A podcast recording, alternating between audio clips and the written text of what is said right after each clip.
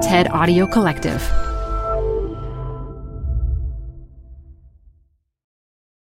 This episode is brought to you by Progressive.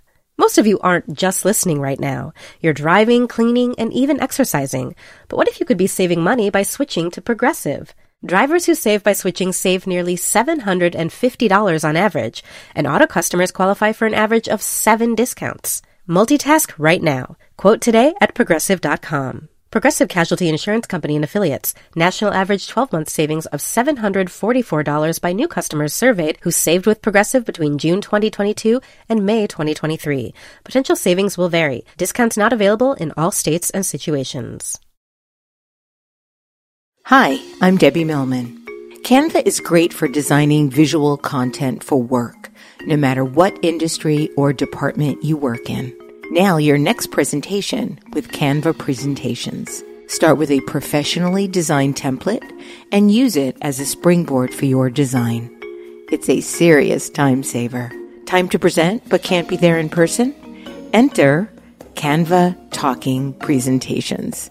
Record yourself presenting and add your talking head to your slides so your audience can watch your perfected presentation anywhere, anytime. Start designing today at canva.com. Designed for work. This is Design Matters with Debbie Millman from DesignObserver.com. For 11 years now, Debbie Millman has been talking with designers and other creative types about what they do, how they got to be who they are, and what they're thinking about. On this podcast, Debbie Millman talks with Ayse Birsel about her expansive career as an industrial designer and how she uses art and design to reconstruct one's personal and professional life around a core idea. Your values are your foundation. So, how do you capture what your values are? Here's Debbie Millman. Can you deconstruct your life on just two pieces of paper? Impossible, you say? Designer and teacher Ayse Birsel wants all of us to tackle this project. Her latest book, Design the Life You Love, teaches people how they use the tools of design to make something better out of our messy lives.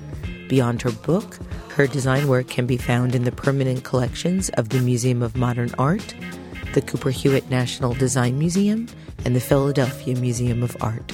Ayse Birsel, welcome to Design Matters. Thank you very much. It's great to be here. Last fall, you read the book The Martian by Andy Weir, and I understand that it made you want to be a scientist. Why is that?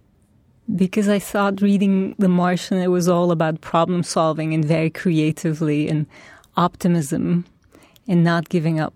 And those things are very close to my heart. You know, I always come at it from the designer's point of view, and I thought, it would be really cool if I had the left brain to do it from the engineering side of things as well. Are you suggesting that this scientist and botanist also might be a designer? I think so. I mean, he single handedly designs his life on Mars, right? yes, I only wish it was true, right? you were born in Izmir, Turkey, and I read that from the time you were five years old, you loved to draw paint and play with Play Doh. Have you always wanted to be an artist? I understand your family comes from a long tradition of law. Yes. And, you know, when you put it that way, I feel like I'm still that five year old girl. I remember clearly asking my mother when I was five that I wanted to have art lessons. And she listened to me. I started art lessons when I was five years old, and I remember those days and feeling like this incredible power to draw with brushes and color and I thought I was very accomplished. That's nice. That's a good feeling. Did you always want to be an artist and a designer from that moment on, or did you ever waver and think about doing other things? No, I wanted to be a lawyer for the longest time, but then this love of drawing kept me at a different place. I thought, you know, I love drawing so much that I can't really do only law. And so I decided to do architecture. Art, I thought, is too lonely and you're only answering to yourself. And I wanted some more constraints. And I thought architecture would be that kind of discipline. How did your family react to your decision not to pursue law? They were incredibly supportive. How far back does it go in your family? Were they just all lawyers? Everybody in my family was a pharmacist, so I totally get that sort of familial legacy that you feel pressured by. There was no way I was going to be a pharmacist. You understand? I, I think all the way back to my uh, great grandfather. Wow. But then my brother and I, we took a different road. You fell in love with the human scale of design when you were 16, from what I understand, and a family friend came to tea and asked you if you knew what product design was, and you didn't. So what happened next? He took this teacup that was a beautiful teacup and said, you know, how the edge is curved, it's so that it fits our lips better, and the handle helps us hold hot liquid in our hands. And then the saucer is there so that if we spill some of the tea, we don't ruin your mom's tablecloth. and that, to this day, is one of the best explanations of what product design is and its human scale and human centered thinking. And you're right, I fell in love at that very moment and I thought, this is what I want to do. You first studied product design at Middle East Technical University in Turkey. Um, so you didn't study architecture then, and you ended up not studying architecture, I assume. Exactly. So this school had just started, and when I entered it, it hadn't given any, any graduates yet. Oh, you were the first graduating class? I was the third graduating class. Okay. So it's such a new school. You must have been willing to take quite a lot of risks going to a place that didn't really have a reputation or any real proven methodology. You know, I was 16. I didn't know any better. You know, I give a lot of credit to my parents they didn't question it and they didn't say, Are you sure? You know, they didn't even know that I didn't write any alternative schools, that there was only one choice. And if I didn't get in, that was it. You know, I had to wait another year or so. Talk about taking risks on multiple levels. You then came to the United States in 1986 to pursue a graduate degree at Pratt on a Fulbright scholarship. Yes. Um, what was the transition like coming from Turkey to the U.S.? Was that your first time visiting where you came to live here, or had you been here before and, and really understood what you were getting into? Good question. I didn't know what I was getting into. What did you get into? Tell us everything. All right. I had this inner feeling, this drive that I had to come to New York, that I think a lot of people who end up in New York have that. You don't know why, but you're drawn to it. And one of my teachers in high school um, was a graduate of Pratt Institute in industrial design. And he had, like me, grown up in Izmir and he came back to Izmir to teach, and he was my art teacher. And oh. he would tell me about Pratt and his teachers. And Pratt has this incredible 3D discipline in teaching how to think in 3D, in three dimensions. He would try to give me the same exercises, and I didn't understand anything he was talking about, but he was planting these seeds. And I think that's what led me to Pratt his teachers became my teachers. Speaking of three dimensional design, um, one of your teachers, Rowena Reed Kostellow, was a big influence on you. She was over 80 years old when you met her. And she not only became your teacher, she also became your friend. Yes. And for those that might not be aware, Rowena Reed Kostellow is the co founder of a methodology of three dimensional visual thinking and taught how to create something really beautiful and dynamic and well balanced in three dimensions. And Ayse, you've described it just like you would create a, a, beautiful piece of music, that creating in this way is similar to creating a beautiful piece of music. And I was wondering if you could talk a little bit more about the methodology, how it's influenced your work, and why you would compare three dimensional design to music. I'm so glad you asked that question, though, because Rowena Reed Kostellow is almost a hidden treasure and the reason I compare it to music is because there's an incredible discipline to teaching and learning music, fine tuning your ear and understanding how to create sound in space. And she applied a similar thinking to creating beauty in three dimensions in space. And the way she would teach it is she would tell us look, everything in space has a dominant a subdominant and a subordinate.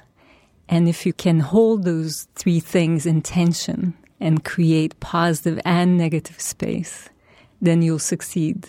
And she would drill that into us with different exercises line exercises, plane exercises, spatial exercises, until we understood what dominant is, subdominant is, and subordinate, and how to hold them in tension. Can you give us an example of what those would be? What a dominant, a subdominant, and a subordinate might be in a particular example? The example that comes to my mind is one of the simplest volume exercises that she would have us do is to create these rectangular forms. And the dominant would be visually and three dimensionally perhaps the biggest object. And the subdominant would be slightly smaller, and the subordinate would be like the cherry on top. But then you would have to either vertically or horizontally, or by creating angles, hold them in a certain relationship to each other. And in such a way, she would hold your hands in such a way and say, This is the tension we're looking for. So, as if there was something magical in between your two hands about six inches apart. Exactly. And then if you pull them apart too much, the tension broke. If you brought them together too much, the tension broke. And you had to find those things. And she would start with very simple exercises until you understood it. And then made it more and more sophisticated until you could create three dimensional form in space and move to actual design, design of products or spaces. So, using some of the principles of electromagnetism, maybe. At the time, she lived in Soho.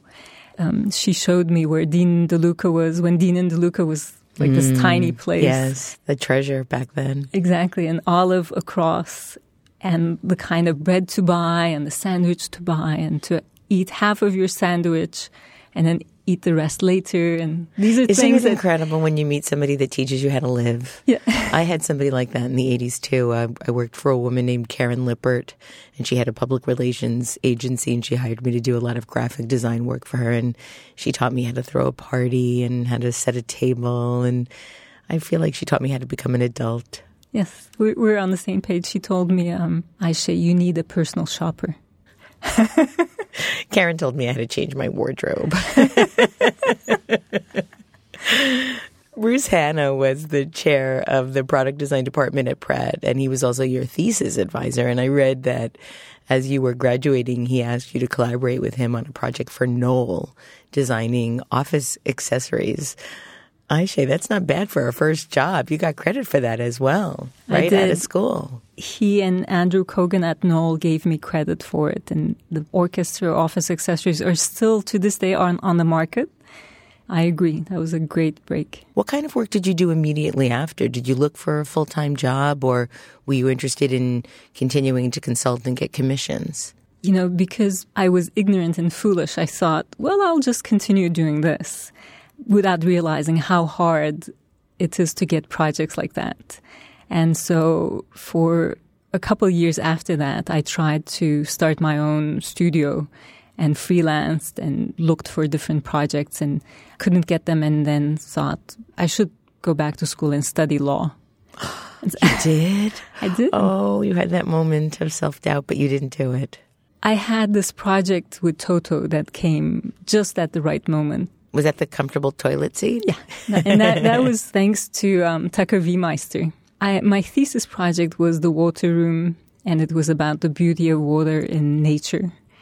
And Toto was doing the seminar on water and different world cultures. And Tucker, without even telling me, sent them my thesis. And he said, Well, you should invite this Turkish woman to talk about Turkish baths. And plus, she did this beautiful conceptual bathroom. And then they not only invited me to their seminar, but then they invited me to go live in Japan and design toilets. And so you designed the world's most comfortable toilet seat. Tell us about what that is like. How do you do market research on a comfortable toilet seat? Debbie, we need like a whole day to talk about that. It's fascinating. the way you do research about it is you get people drunk and then they start telling you their most intimate stories, and it always starts in childhood when they were little. Okay. And uh, there were two things. I was really hung up on the toilet seats not being comfortable and thought, you know, why isn't this designed like a chair? And so that was my um, approach to it. The toilet seat should be designed for the person and not for the porcelain or the china that's holding it.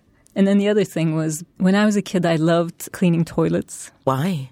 In those days, when you went to restaurants, in the bathrooms, there would be a little plate with a little note for tips for the person who cleaned the toilet. So I would clean the toilet in our house and I had a little plate with a tip note on it.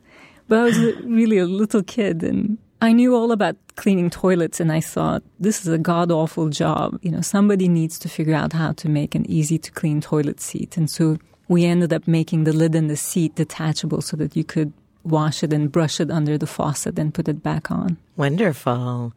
You've said that design and drawing can change lives and loves. And this is probably most apparent in your life uh, in the mid 90s when you fell in love with designer Bibi Seck while working on a project in Paris. What was the project, and can you please tell us everything about how that happened, especially since you are married to him now? Yes, uh, office romance. it's a scandal. Scandal, exactly. It was 2001 actually, and I was working with Renault, the French automobile manufacturer, and they called me up one day and said, Ayse, we're going to send you one of our best designers, and you're going to love him. And yep. apparently, they told Bibi the same thing. You're going to love Ayse. And so we, when we met, we fell in love. Instant three weeks. Wow. Kind of. so Bibi then moved to New York and you began to build a business together in addition to having two children.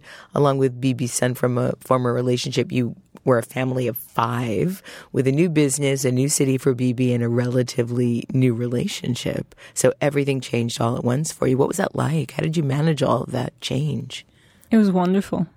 So you're not a person who's afraid of change or worried about uncertainty? No, it felt very certain that we fell in love, we had a family. I think when you're in love, you go with it.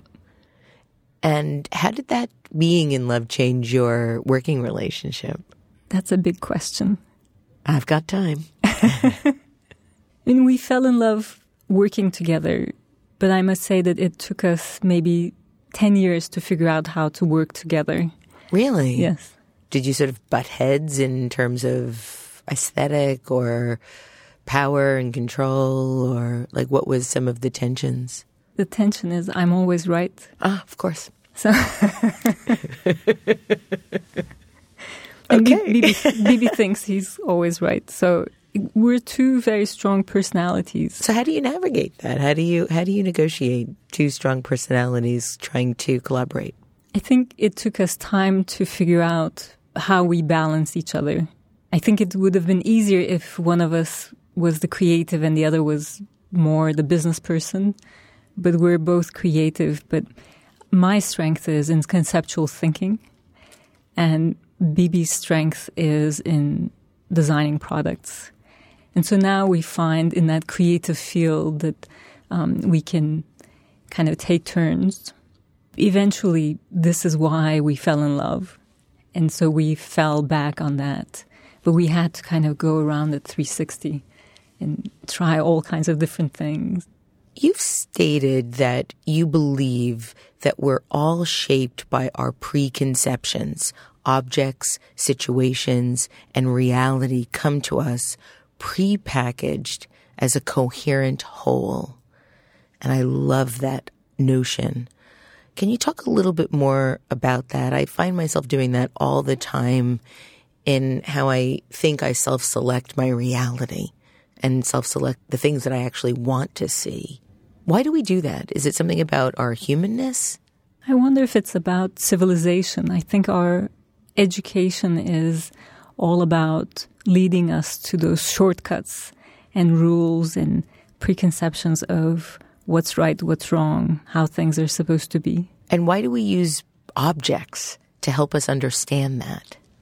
As designers and manufacturers of products, we think of things through products. So we're product centric. But the people who use products can't care less about products actually they live their lives and they live experiences. And the products within those experiences are either facilitators or hinderers. And often I find that we need to get to the side of the experience of the life as a whole, understand that, and then from that perspective, design products or things or experiences. Then products become conduits to experience. Yes. And I think Steve Jobs really understood this. And that's why we, we loved him. Ayse, let's talk about your new book, Design the Life You Love. I understand that the book started out as an experiment. How so? It started as an experiment because I didn't know what I was doing, but I wanted to do it. I had just developed my own design process, deconstruction, reconstruction. And I thought that I needed a project to try it on.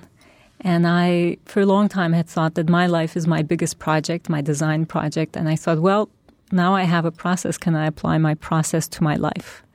A friend of mine, Shirley Moulton, had just started Academy of Life about teaching people lessons we don't learn at school.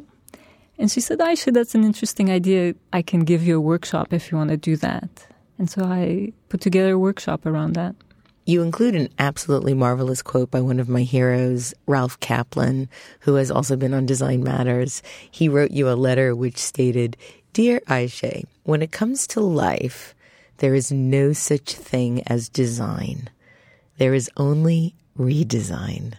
I thought what Ralph was telling me, Ayse, come on. You don't get people to design their life as if it all starts with you everybody's been designing their lives all throughout their lives, but that I'm just um, bringing maybe a new set of tools to it. Ralph grounded me as he usually does. I want to talk about the process. You have a four stage process in your deconstruction, reconstruction. The first is deconstruction, the second is point of view, the third is reconstruction, and then the fourth is expression. Can you talk a little bit about each of the processes, the stages, and how you've created this framework? Of course. So, deconstruction is taking something apart to see what it's made up of. And then point of view is being able to look at the same parts from a different perspective to create new value. Reconstruction is the other side of deconstruction. It's putting the pieces back together again but knowing that you can't have everything. So you need to make choices and you need to prioritize. And then expression is giving it form, some tangibility. The deconstruction is a bit dangerous. Um, why is it when we break something open, it's impossible to put it back the same way? That's what's so neat about deconstruction is that when you break something apart, you're also breaking those preconceptions, those links and reflexes and the automations of this goes together with this. Well, it doesn't anymore. So the links are gone, and that gives you a whole new way of rearranging and creating new links and then adding new things and maybe putting new things together. Is it about breaking patterns? Definitely. One of the things that I find to be so remarkable about the need to deconstruct any life, really, is how willingly we buy into our own self limitation. How does a deconstruction and a reconstruction help you get out of that constraint? When you deconstruct your life or anything that you want to redesign, you're also breaking this massive idea life this big thing, and you're seeing what it's made up of in smaller pieces. So that makes it much more manageable, and you understand, you know, it's not this unified whole. It's actually made up of parts and pieces that you can manipulate, and I think that's what's so liberating about it. It's kind of like making an ingredients list. Maybe you don't want those exact ingredients to go in the exact way before. And then when you're reconstructing, you're making those decisions. Again, it's important to realize we don't have the time and energy to have all of the parts and pieces. So where do you want to spend your time and energy? You've stated that the framework will not promise a happy life, but you can create an original life that has your values. It seems to me that if you can create an original life that is infused with your values, it will result in a happy life. I think happiness, when people seek happiness, it feels so elusive. It feels much more concrete to seek tangible things that you feel represent what you want and who you are. And then happiness comes from that. But how does the framework help create an original life that has your values? I love that question. First of all, you need to remember and be reminded of what your values are. And again, I think in all design, product design or life design, your values are your foundation. So, how do you capture what your values are? And in the book, there's a heroes exercise where I ask people about who their heroes are and that these heroes are not superheroes. They're people they might know. They could also be people they know of, but that these people, their heroes, have something that interests them, that maybe qualities that they aspire to. And our heroes become our inspiration. And through that inspiration, we discover what our values are. And then once we know our values, then we have our value system to make choices. And we could say, well, I want to live an honest life. Well, what does that mean? What kind of choices do I need to make? So it forces intention. It forces intention. Yes. In the point of view phase, you write in order to think about your life differently, pick a metaphor for your life today and then choose one for your life tomorrow. As you were creating this framework and, and were the guinea pig in this process, can you give an example of what you might have chosen about your metaphor for your life today and then one for tomorrow that you were hoping for? I love metaphors because they help us understand complex things in relation to things we know. So I thought this is a great tool to understand our own life. And my metaphor for life was and still is that I'm a tree. Elaborate in what way? Roots, branches, exactly. leaves, so, systems of water delivery. Being my first student, I tried it on for measure and I started drawing this tree. And I drew the roots and I thought, ah, oh, my roots are in Turkey. That's my past. That's where, where I grew up, and that's my culture, my family. And then I drew the trunk and I thought, oh, this is my present. This is New York. This is kind of where I'm above ground and I'm stronger. And um, this is where I design things and I have a process.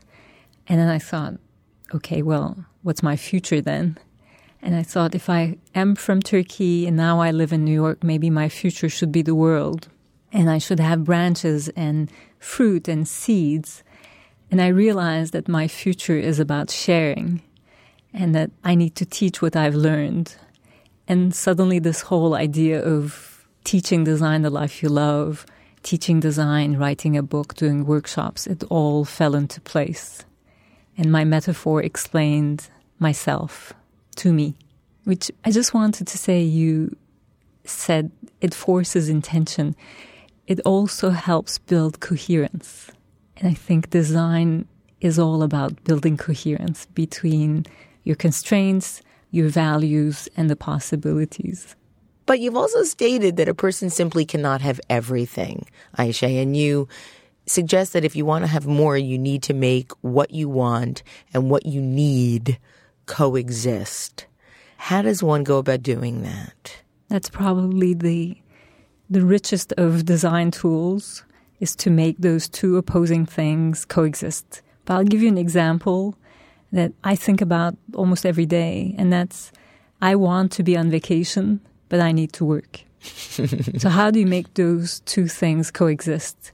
And one of the ways in which I've made harmony between work and vacation is by working while I'm on vacation. But a lot of people would say that's not a good idea, that you need to really disconnect. If you love what you do, I would suggest that you try it. And it doesn't have to be your whole vacation. You just give it one hour of free thinking. And it could be learning, it could be creating, but to be free of email and meetings and all the other constraints and to purely think about something you love that you call work is incredibly rewarding. Now, there's the other side of the coin that I'm still trying to figure out, and that is how do I go on vacation while I'm working? Mm-hmm. So every day, mm-hmm. how do I create my vacation? Like talking to you now, this is my vacation. This is wonderful. Thank you. Do you believe that designers think differently than others? Designers do think differently than others. For one, we're optimists. We always think that we're going to come up with a better solution no matter what the problem, and that drives our energy. We love that. We have bundles of empathy. We can put ourselves in other people's shoes. We think holistically. We see the big picture. We're very good at working collaboratively and kind of bringing different disciplines together. And we constantly ask what if questions. And that opens up possibilities. And we're not afraid to play. Speaking of play, there is a sense of playfulness all throughout Design the Life You Love, not just the writing or the tone but even in your illustration style, how intentional was this, or is it just your natural style? It was my natural style, but it was also intentional. It took me three years to figure out my voice is this. Um, because when I first started thinking about the book, I thought, well, a book needs to be written. And so I wrote this whole thing that I haven't um, touched ever since because it was so boring. it just took me such a long time to remember I'm a designer. I express my thoughts and ideas through drawing. So why don't I draw this? And then I write about it. Can non designers design their life, or is this something that's only really catered to designers? It's for everyone. And actually, non designers, this is one thing I've learned through doing Design the Life You Love for now six years, is that ordinary people and that's what I call non designers very affectionately. They are extraordinarily creative when they're given a set of tools and process. And that's been the most wonderful discovery of all is that you don't need to be a designer to think like a designer and to design your life. If people want to go beyond the book, are there workshops that regular people can take? Yes, I still teach lovingly the workshops, the School of Visual Arts. That's where I teach the Design the Life You Love workshops. Wonderful. The last thing I want to talk to you about, Ayse, is about Katy Perry. Towards the end of your book, you state you'd like to be considered the Katy Perry of Design the Life You Love. How and why Katy Perry? My daughters are now 11 and 12, but they introduced me to Katy Perry when they were uh, 9 and 10. They were watching her documentary of being on tour. Part of me? Yes. Yes. And um, so I watched it too. And I just fell in love with the way she connects with young audiences and their parents, especially mothers and daughters, through the beauty of her music and how disciplined she is. Now, no matter what happens in her life, she is there to perform at the top of her performance.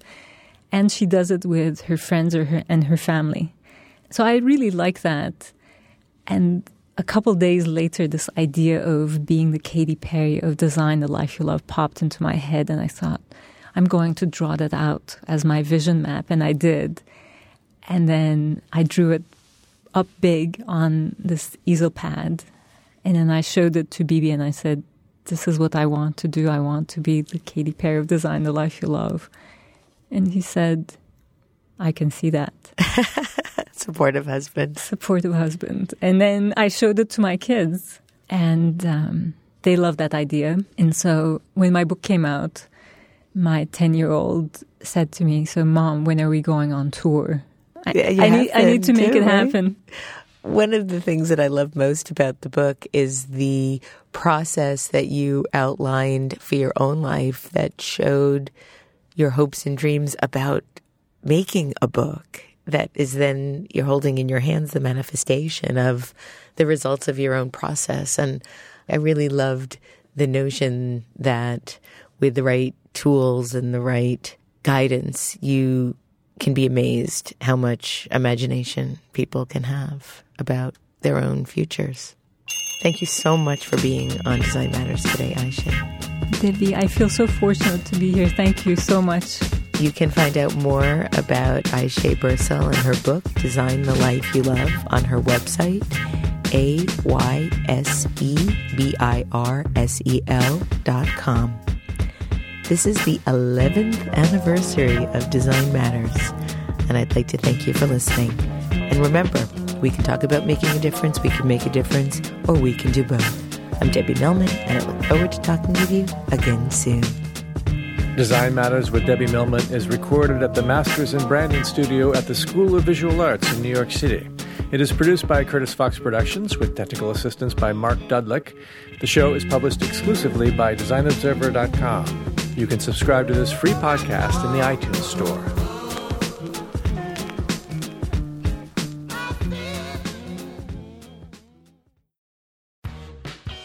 You're growing a business and you can't afford to slow down. If anything, you could probably use a few more hours in the day. That's why the most successful growing businesses are working together in Slack. Slack is where work happens, with all your people, data, and information in one AI powered place. Start a call instantly in huddles and ditch cumbersome calendar invites. Or build an automation with Workflow Builder to take routine tasks off your plate, no coding required. Grow your business in Slack. Visit slack.com to get started.